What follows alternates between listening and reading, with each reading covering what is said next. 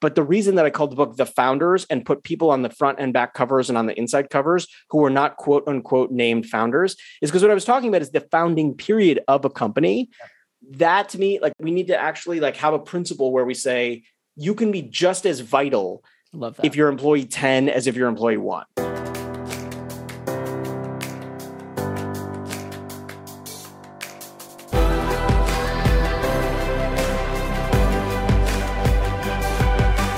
This is Better Wealth with Caleb Guilliams. Man, welcome back to the Better Wealth Show. I say welcome back because we've literally had like three conversations, and we're- before we record, we just start talking. So life giving, and that we forget to record. And so we're finally recording. Dude, welcome Finally. to the show. I got your book here. Congrats on writing what could be one of the most impactful books written in the last 20 years. And what I mean by that is um, if you're not familiar with the PayPal mafia or this person like Elon Musk or Peter Thiel or the person that founded LinkedIn, um, you're going to learn a little bit about that today. Um, and I just find your story, the why behind you writing this book, the stories and principles that have come from this book so fascinating um, that we're going to get to only a fraction of that. But Jimmy, welcome to the show, and I'm hoping that my whole audience can support you, what you're doing, get your book. We'll wherever you're listening to this, or if you're watching this, we'll make sure to plug where they can get the book and and leave a review. But man, thank you, thank you, thank you for being on the show. Well, I really appreciate it, but after an intro like that, I feel like we should just stop the podcast. People can, you know, because how do you how do you top that? I really sincerely appreciate that for any number of reasons, but it, it is also you have lived the experience that I was writing about from the outside in, but in a different context. So to hear someone like you say that means about 10x more because you know in your own domain what people like Elon and Max Levchin and Reid Hoffman and others have faced. And so it's just it's it's great to it's great to talk to you again. Again, we've we've talked for so long. This is just the the stuff that people will will will listen to. But I really appreciate that, and I'm I'm glad to be chatting with you about it. I, I want to just take you back. I was in high school. Um, I had like I didn't know if I was going to get into college. Was always entrepreneurial. I didn't know that about myself. I read Peter Thiel's book Zero to One, and I'm telling you, there was something that clicked, and that was probably one of the most impactful books that I've read. And I don't actually share this a lot because you know, Seven Habits of Highly Effective People, Think and Grow Rich. There are some other books that I speak more about, but that one book was like, man, I want to be like him someday. And I say that kind of jokingly, but I'm like, that would be such a, a dream. Is not just to make money and then go on vacation, but like to be in business and to, and and to really create something that matters. Obviously, we chatted um, before we started recording about like every like Elon Musk and and how he's influenced our generation, one of the top followed person on Twitter, and just have literally created waves as we speak. And so it's so fascinating that not only did you get to write about these people, but you got to like spend time with. them. Yeah. How in the world did you pull that off? Share your story behind like why you decided to write this book. But like, how in the world did you even get in front of Elon and spend time with him? Like, there's so many questions, man. Yeah, no, it's uh these are all fair, by the way, they're all fair questions. And I'm not, you know, it's it's really funny. Um, and I feel like I can I can let my hair down and be more candid with you than maybe I would be if like we were on, you know, CBS or something. Um, no, I mean, no offense, CBS. Just like, like, I'm Shots are fired, yeah. yeah, exactly. Um, love you guys. no, no beef with you. Uh, so it's interesting because I, you know, as I look back on it, so I have this benefit now of like the book's out, people seem to like it, but this was a, a year ago. This was like, I mean, it was like the tail end of a six year journey that started out somewhat on a lark. Like it started out with me, me basically like look going on Amazon, seeing if there was a book about this story, not really finding anything that I thought fit the bill, and then basically saying to myself, like, what if I could just daisy chain meetings together and interviews together and tell this story? Yeah. And and I had done books, so it wasn't that I didn't have the skills to do it, but like you described, these are the busiest people in the world. Some of them have, I mean, some of them like, you know, my meeting is sandwiched between like a meeting with a former prime minister or like a meeting with a, a you know, some some big other person, right? Um, and it's not as though they are they're still going, right? So as I'm writing about them, they are in the middle of big deals, big entrepreneurial ventures, et cetera. I found that though that a funny thing happened what what I did in most cases to give a little bit of a window into the process is with the most with the busiest people or with the most call it like in demand people it almost always helped to have some kind of warm introduction right? So a friend says hey you should talk to this person. I think if i had to boil down a couple of the reasons why it was easier for me to get some of the access to the story one is that i am writing about the creation of paypal between the years 1998 and late 2002 that is that may as well be like a thousand years ago for some of these people. And actually, it was really funny because it, you're making me think back to my first interaction with Elon. We sat down and he he like he like started. He's a very funny guy. He cracks a lot of jokes, and he started joking. He's like, man, like this is like the Mesozoic era that you're writing about. Like we haven't even, we're still like cells. We haven't even like learned to walk. We're not even on land yet. We're in still, you know, the primordial soup and he was being funny, and I laughed, obviously, because it is funny. But in some fundamental way, the kernel of truth there is that for him, the creation of PayPal from 1998 to 2002 feels like several lifetimes ago, right? And I think that's kind of one thing. The other is if you're constantly thinking about the future, as some of these people are, right? If you're Reid Hoffman and you're being pitched ideas for what to invest in and help to build for the future, an email-based payment system that you built 20 years ago really like does feel like ancient history, right? But that also means it's safe terrain to talk about. When somebody like me comes in and says, I don't care about Tesla, I don't care about SpaceX, but I want to hear about this really specific thing you did 20 years ago. You you think of it at first, you're kind of like, why would anybody care?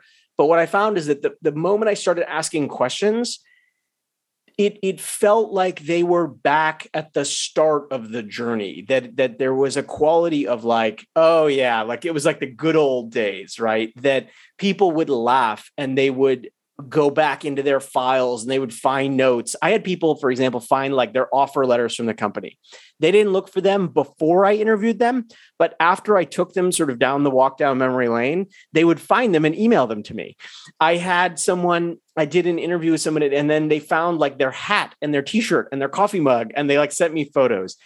What would happen is that I was in the same way that if i asked you to reflect on like the start of your business or yeah. your you know years in school you kind of think about them differently way after the fact. That's what i got. The, the the other thing that was important is that you know there is a like people sort of misunderstand they, they think that building the companies that have come after paypal is some like fundamentally different exercise right but actually like a lot of the principles are, are much the same. And so in reflecting on paypal what i benefited from was the fact that they had done other businesses but then also that they could apply some of the like thinking and language like back and compare and contrast things right? And so i had this this thing of i was not a threat right? Because pay, they don't they're not working at paypal today right? So they don't care. They enjoyed it because it's like at the beginning it's like before they became the people they are and and i think that you know you're also the only person in somebody's life who who is listening right? Like I, I would like i'd listened for hours right? I, I, wasn't there trying to sound smart. I was there asking questions and then just listening. And it happened that they wanted to talk for two and three and four hours at a stretch. I i you know that's like it was it was a phenomenal experience going through that I also just wasn't there to navel gaze. Like I, you know, they knew I was doing a book. They knew what the dimensions were. They knew the kind of storytelling I had done in the past. Um, th- that's a long answer to your question, but but I my my sense is that if someone were writing about something that was going on today that one of these people was working on, like if you went to Max Levchin and said, I want to write a book about a firm, I think the first thing he would say is that the story's not done yet, right? Like I'm still exactly. building yeah. it, you know? Yeah. Whereas with PayPal, they feel like, despite it being a real company today and having its own sort of story today, their version of that story is complete. It's in the past. So why not? Somebody's going to tell the story. Well, you you did such a good job with eh, incorporating principles and like, but history. It almost felt like I was reading like a non like a fiction history book, but that was real. And so you like get very like in it's it's just it was written in a very very well well done way and then you also have a ton of details so when you were when you were like going to interview peter or elon or, or you know would you i'm assuming you like did a ton of research how did you determine like what you were going to ask them or was your goal to like you had one at bat. So was your goal to like try to touch on one part and then ask for a second date kind of deal? Like what was what was the strategy going in? Because we could talk all day long about just the the backstory, which I find fascinating because it's very much of the what what are the guiding principles that have made them to go on to all be wildly successful. It's like I'm shocked, quite frankly, that you are the first person to really write a book like this. I mean, no, hey, yeah, you and me both. I, I, I, would. Uh, Walter Isaacson's a friend of mine, and I remember the first time I talked to him about the book. I said, Walter, this is really like a you book. Like this isn't even a me book. Like this is like what you should be writing. Um, and and I meant that because I kind of thought like, why hasn't anybody done this? Right. Uh, you know, I could talk probably for an hour about the preparation, but I'll give the the very condensed version. Um, I had a guiding principle when I would go into the meetings with the the senior most people or the people who are like are the the called the household names, right? Um, or or household names in Silicon Valley, because I don't think Max Levchin's a household name in the world, but he's certainly a household name and widely admired in Silicon Valley. Yep. My principle was I'm only going to get one at bat, uh, and I got to make it really count because the value of their time is so high you I don't get to screw around, right? You you don't you don't get multiple at bats. You don't get to hang out for a week. you know, you don't get to be like, hey, Elon, I'm going to move into your bedroom, and then like, you know, that's not going to happen. So my thought was always, okay, what can I do to make that at bat count? And I don't know that this is the right way to do it, or that there is a right way to do it. But my print, the principle I always sort of led myself to to think about was use the time to ask the the things to get information you can't get anywhere else Meaning, so like here's how that translates.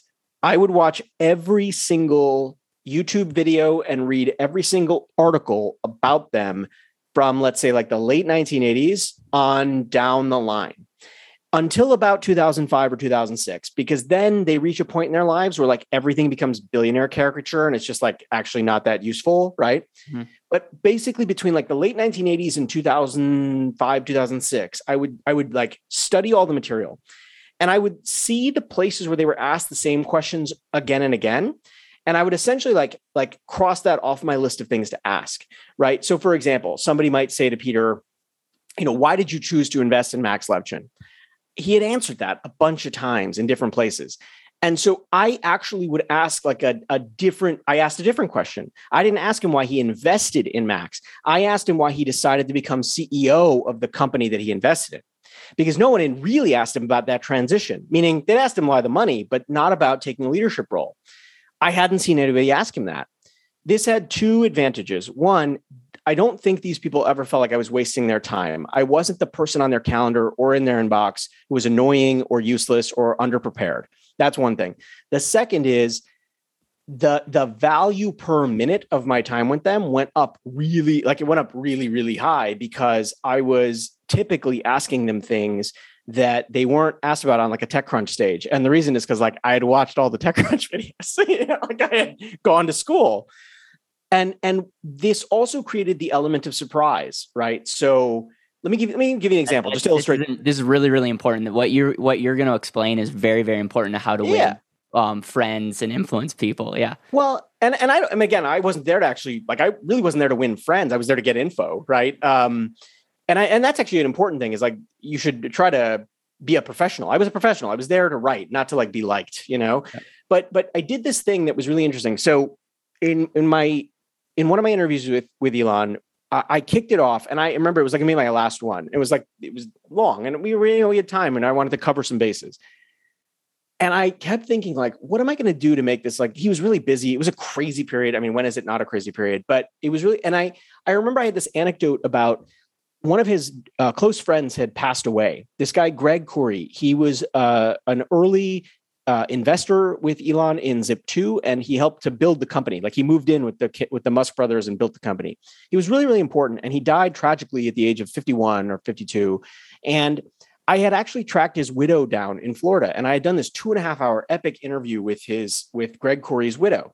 So I thought to myself, like, hmm, Elon's the same age that as his friend is when his friend passed away. This person clearly played a big role in his life, but it kind of got like, you know, like it never really got like kind of talked about.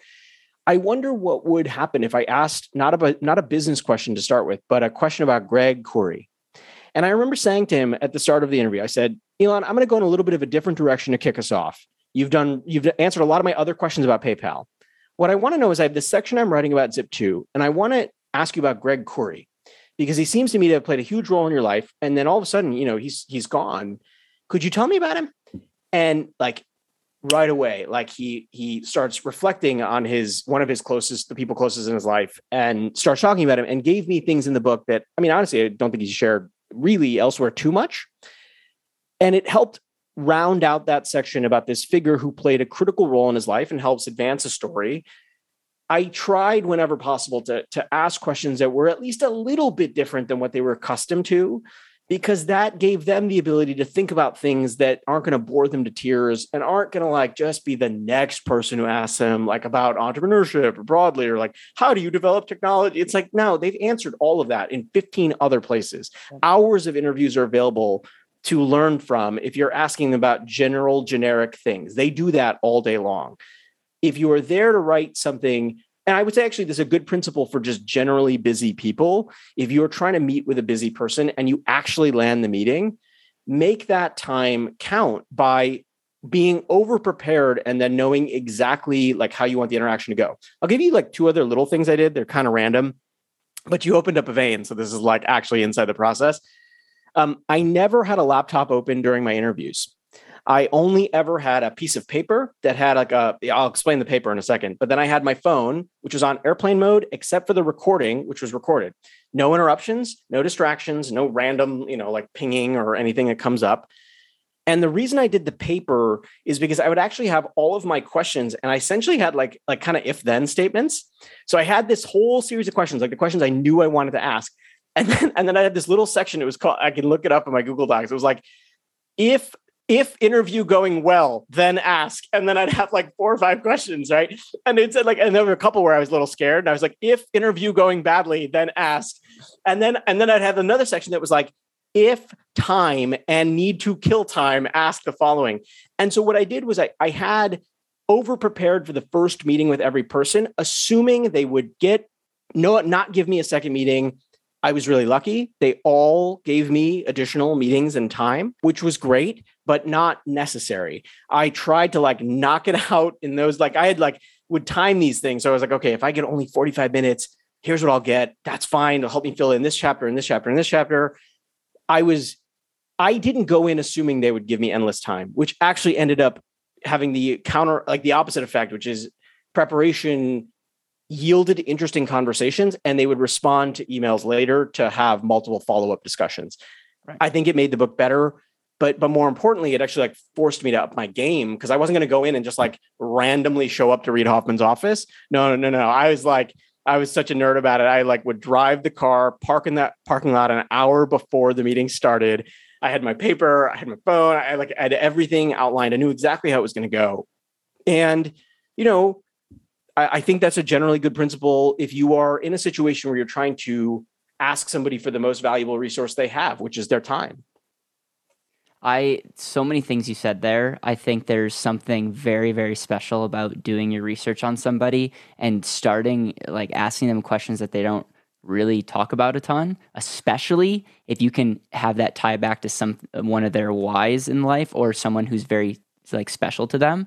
Um, there was only this happened one time, and I remember it very clearly. Where somebody, I was on a podcast. Usually, I answer the same questions over and mm-hmm. over and over again. Probably like like what you end up doing on on podcasts and they asked me a question and they clearly did their research. And i was just I, I, I had like this love in my heart for them from a standpoint of like i'm so honored that you would go out of your way and ask this question because it allows me to talk about someone that i love dearly and and almost praise them in a way.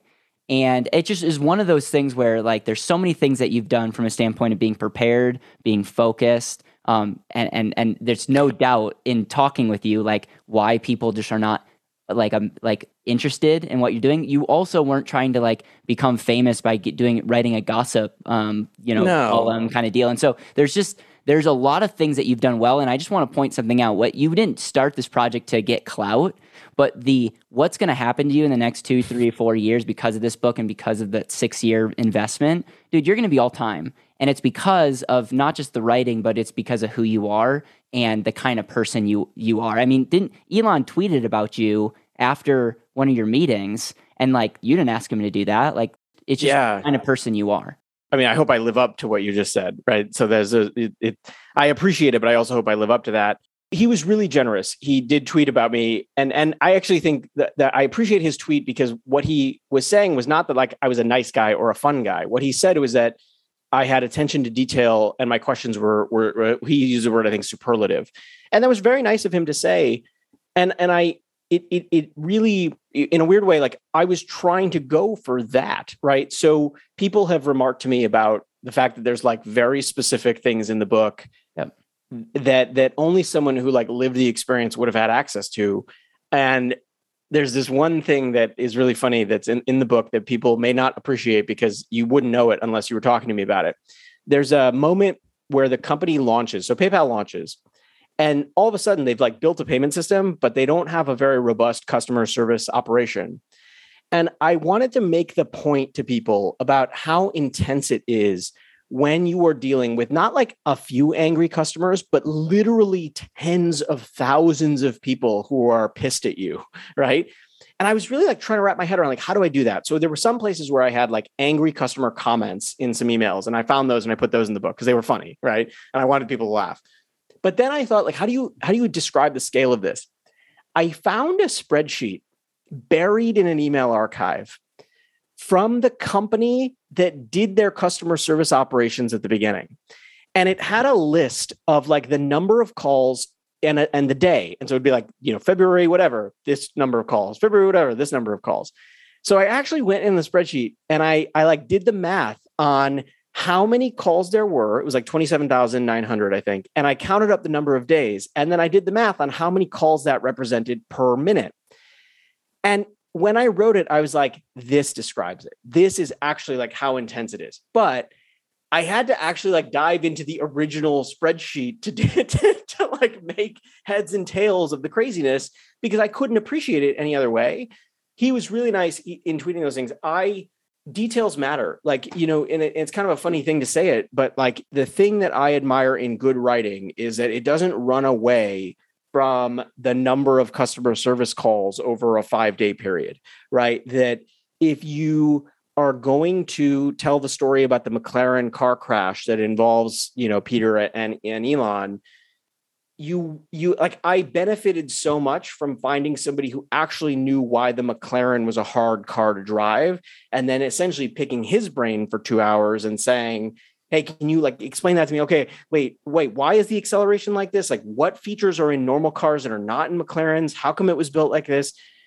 I think that's uh, people have responded really positively to that. And it's because I went insane trying to get the details, but the details matter and they make for better stories. That's, by the way, the other piece of this, there's a self interest in this too. It's hugely entertaining to find the details because they're the stuff that everybody misses. Right. And so, like, like you can tell these stories in really flat and dry and boring way, but you can also like find the angry customer service note and like stick it in the book and get people to laugh for a page and it keeps them moving to the next page. And in a story that's about a business, like about a dot com that's a payment services company, there's a way to tell that that makes people's eyes glaze over. I didn't want that. I wanted people to see the humor that I saw when I sat with them and they would tell stories and they would start to laugh. I was like, I need to make that come to life as well. Yeah, I, I I love that man, and there's there's there's so many little stories that we could go into, and obviously, like I, I'm going to ask you kind of like a Going to put a ball on a tee and let you do whatever you want from a standpoint of this next question. It's like obviously this book is uh, how long on Audible? I've been I've been listening slash reading. It's it's long. I, yeah, it's long. I mean, It's it's, long. I don't, yeah, it's long. So the and there's so many great details in there. Big picture, you you you you knew very probably little about the story, but yet more than 99% of people, um, even going into this project. Big picture, what were some of the guiding principles? What were some of like the the most fun moments in writing this? And then I'm going to ask you if we have time about Elon, especially, and some of the life lessons because you shared with me the first time we chatted some of the things I never even heard about with Elon. And I just think because he's such a popular figure right now, um, you you have some really interesting um, research on him that I think would just be fun for the audience if we have time. Yeah. Um, guiding guiding principles from the PayPal experience, you know, there's there's sort of a laundry list, right? Um, in, in a way, it, it, it's hard. The, the reason the book is not titled like "How to Build Your Own PayPal" is be is because a I didn't want it to be boring, but but b I what I found were principles about problem solving and principles about teams and principles about people that I think extend like beyond like payment services or technology, right? Meaning you could be an entrepreneur or a creator in pretty much any field, and I think learn something from this story. Um, I'll offer a couple that are pretty important, at least from my perspective. One that's really important that stood out to me is the ability for this group of people to be very candid with each other and to be almost like sometimes like gruff or like abrasive or like brusque, right, with each other, but in the service not of like insulting someone or or taking them down a peg, but of getting to better ideas. So there there is this there's a contest within the company frequently around ideas and somebody will say something and somebody else will come right back and say something else and it's really intense and sometimes i would read it and i would like get uncomfortable on like vicariously but as i interviewed people what they would say is you know it was really good for us to have the kind of culture where we didn't snipe at each other behind each other's backs. There was some of that but the volume knob on that was turned pretty low. What was happening was this kind of argument around ideas or products or services or concepts where you needed to be forceful and it was okay to be forceful and i had this um there's a, a meditation in there from max levchin inside the book where he talks about he said you know frequently people who are like that aren't angry at the person. They are angry that we're not done yet that the solution isn't finished yet.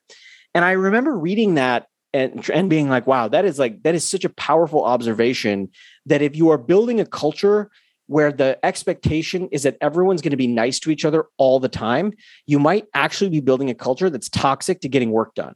Because you can't actually deliver difficult information because it, if, if you feel like you always have to be nice you know that, that it actually creates a, a complication. I, I, heard this this this quote the other day or like a story about like the difference between kind being kind and being nice. And like the person who's nice will not tell you you have lettuce in your teeth and the person who's kind will actually tell you you have lettuce in your teeth because the kind thing to do is to be honest right? And, and i think you can by the way you can take this too far as well. Like there's definitely extremes. But i one of the things i discovered in the paypal culture was this willingness to be direct and to sometimes even be aggressive about your thoughts about an idea because you believe you're right and you've done the analysis and it's important for that to happen with some force as opposed to like people kind of dancing around the issue and and and I I think that there was a tone set that that was just the expectation. Jeremy Stoppelman is one of the people that I interviewed for this project. He is one of the co-founders of Yelp, a service that probably everybody listening has used every day. One of his first jobs, this wasn't his first job out of school, I think it was his second, but one of the things that he said is, you know, he was in a company where he would send company-wide emails flat out criticizing the senior most executives in the company. And it wasn't just like tolerated it was celebrated right? Like people would like pat him on the back and be like that was awesome right? And and but what he meant by it wasn't that like you want the kind of culture that's just like doing that to be ridiculous. It was no we have like a, a point or a purpose. Like i want to get to the right idea here. I'm gonna i'm gonna state my position and do it with some backbone. I look i i haven't seen that described in the same way in other companies. And I think it is one of the operating principles that one can take from this, which is how do you build a culture where people do not, where people can argue very vocally, but not take things personally? I don't think it's easy to do, but I think it's absolutely essential to do if you're going to try to get to the right answer about something. That's kind of principle one. Principle two is, is sort of, it's not even actually that connected to the principle one. People think of entrepreneurs in this story and they think of Elon and Peter and Max and David Sacks I would encourage them to think more broadly about the people that were at the heart of the company because a lot of them like are not the quote unquote like person who's going to fit your typical mold of what an entrepreneur is. And I think we need to break that mold up. Like I think we actually need to destroy it because there were people in this story who had spent 20 years in financial services, joined the company and totally changed the game. And there were also people who dropped out of high school and joined this company and totally changed the game.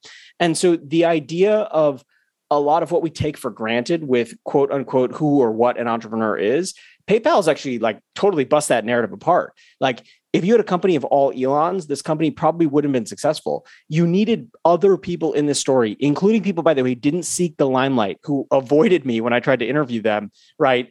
they they're essential and i think we need to have a broader like tapestry of what that looks like because it's actually an honest retelling of entrepreneurial stories right? If it's all cult followings if it's all like the cult of personality right. stuff we actually like make it harder for people to aspire to do things like this. I would argue that being employee 5 and not a named co-founder at a company like paypal you played as important a role in the creation of the company as somebody who was employee one or two, right? You weren't a named co-founder, but the reason that I called the book "The Founders" and put people on the front and back covers and on the inside covers who were not quote unquote named founders is because what I was talking about is the founding period of a company. That to me, like we need to we need to actually like have a principle where we say you can be just as vital Love that. if you're employee 10 as if you're employee one. Right. Um, and maybe that's not the most important thing, but I actually think it'll culturally it shifts the way we talk about this stuff. Um, you actually got some criticism on, on on Amazon for putting people that weren't the technical founder, and I was like, man, that that I love that you did that because that is such a guiding principle that I think us we can all learn.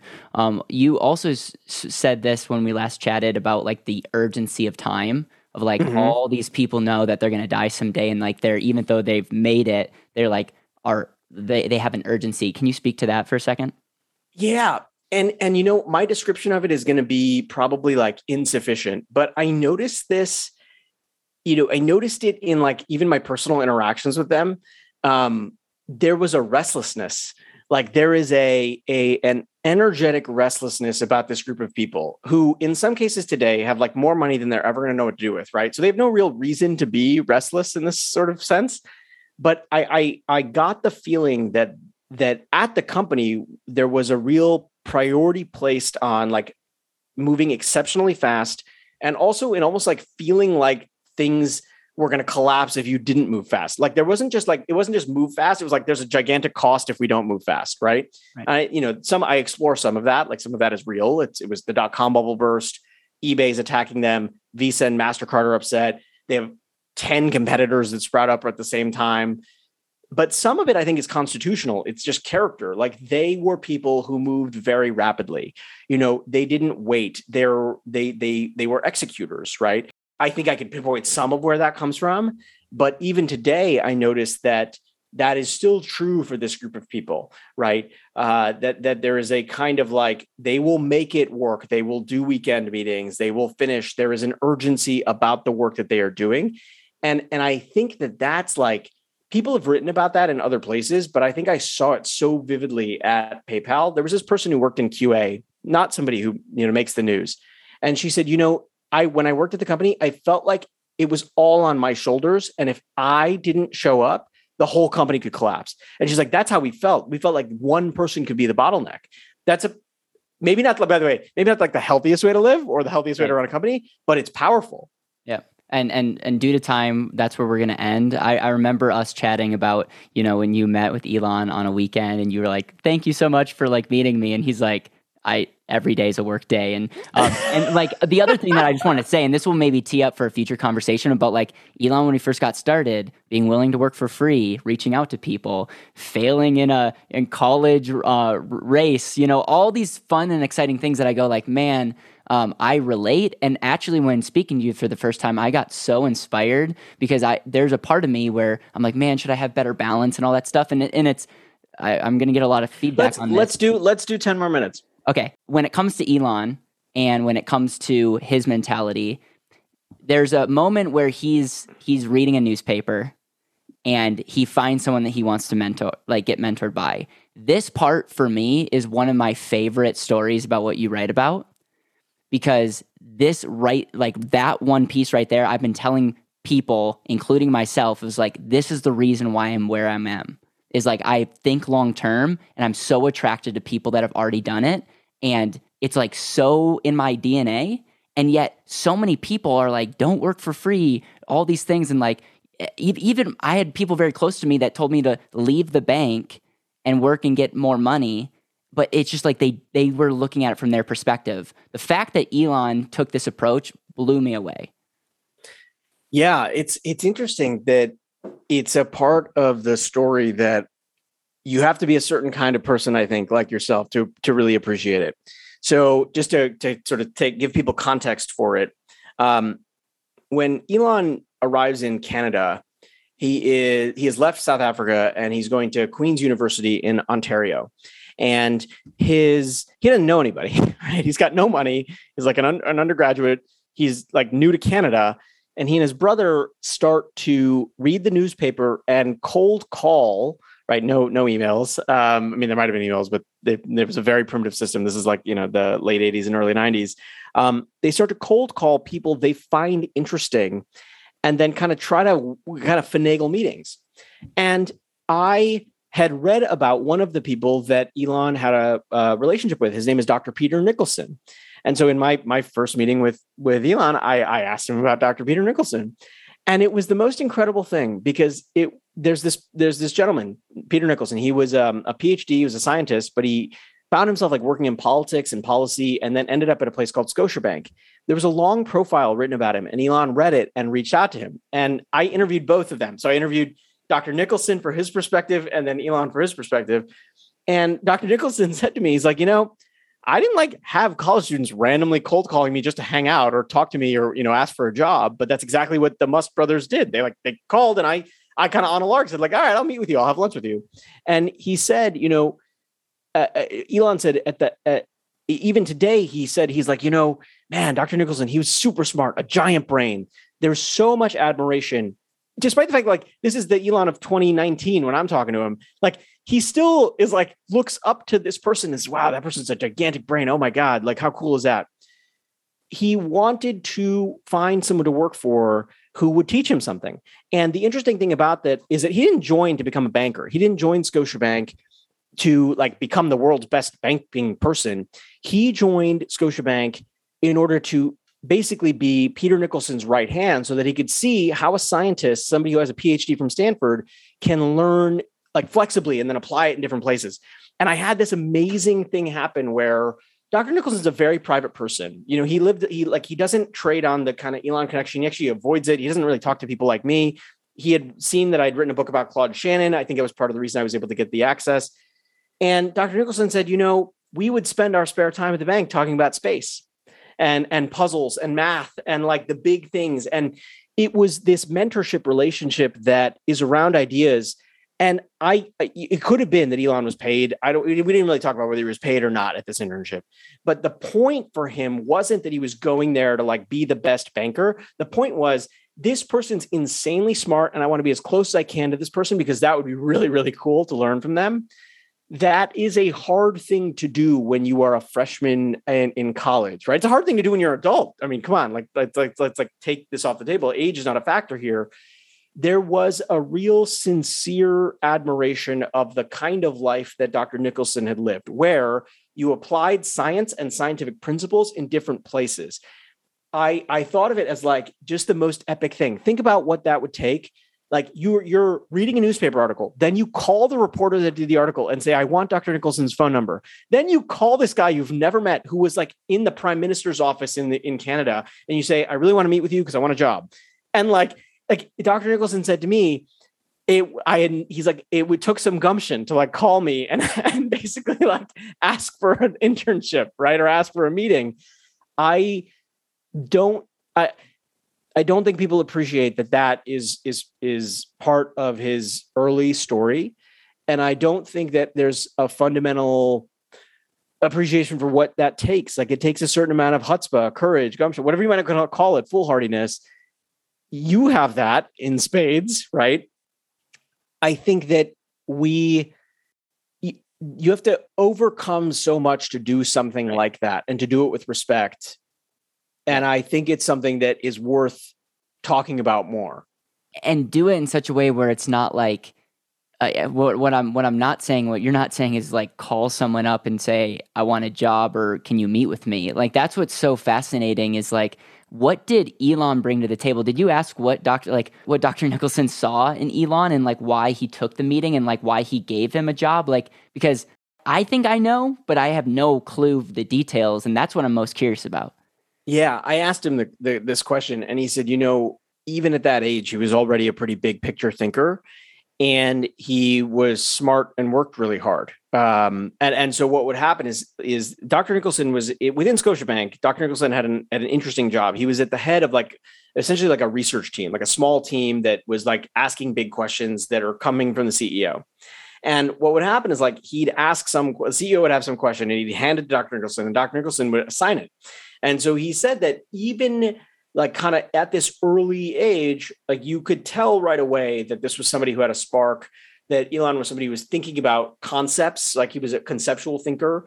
He writes this report and writes this this work product to get the bank to like take more risk, right? So there's some of those hallmarks, but he mostly what Dr. Nicholson was reflecting was that the first conversation that he had with the Musk brothers uh, in Canada, he's like, you could sort of tell right away they're like they're unusually energetic, very very bright. They are they're they're you know sort of open to ideas and and actually, it was funny now that I think about it. He there's some quote. it might have been from my interview, but it certainly was in an interview where he said, "You know, we had this long conversation about philosophy, politics, and the way the world works." So it wasn't a conversation at lunch about banking.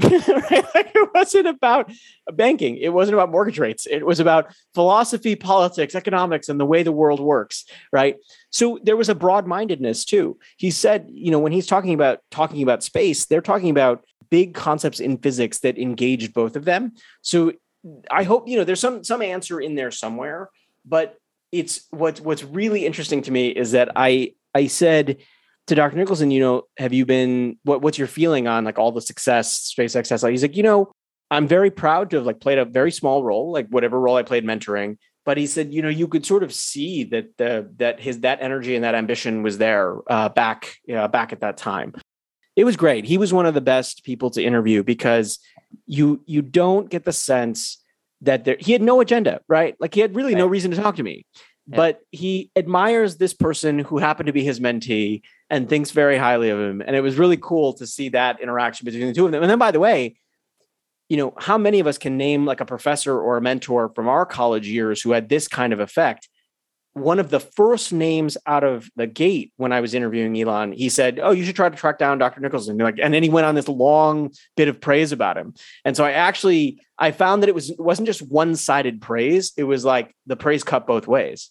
Dude, I I want this narrative to be shared with more people because I I that it's like one of the things, and this is where we'll end. Is one of the best compliments you can give somebody is at like if they is like asking their opinion or asking advice and a lot of people think it's a one-sided like if someone's a mentor of you that you're like you're the one taking but it's possible to be mentored and be such a giver in that relationship let alone like you might go on to do things like you know found some of the most inspirational companies but like that that needs to be shared with more people and really if we want to if we want to go to the next level we need to be looking for opportunities like that jimmy I am so incredibly grateful for you and and who you are and what you write about and just how you articulate things. I'm I'm grateful to call you a friend.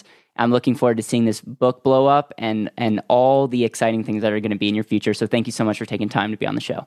Thank you, Caleb. I, I really appreciate that. I appreciate the care with which you invest in the podcast, but also just invest in like understanding these stories. It really means a lot authors have this weird life, right? Like we we basically like we like are alone with our own thoughts for many years, and then we put our thoughts out, and we like we hope it's okay. And even if you have some other you know mediating things you do in the time, it's always really powerful for somebody like me to connect with somebody who cares about the content this much. So I am very grateful to you for that. All right, guys, go get the book. Write review. Let's uh, learn learn from the founders. And and what's really cool is there's probably someone listening to this that who knows might go on to do some pretty incredible things. So remember us Remember, yeah. that's all I'm asking. And drop it, drop a cold email if you don't, you know, you never know when we'll write back. Yeah.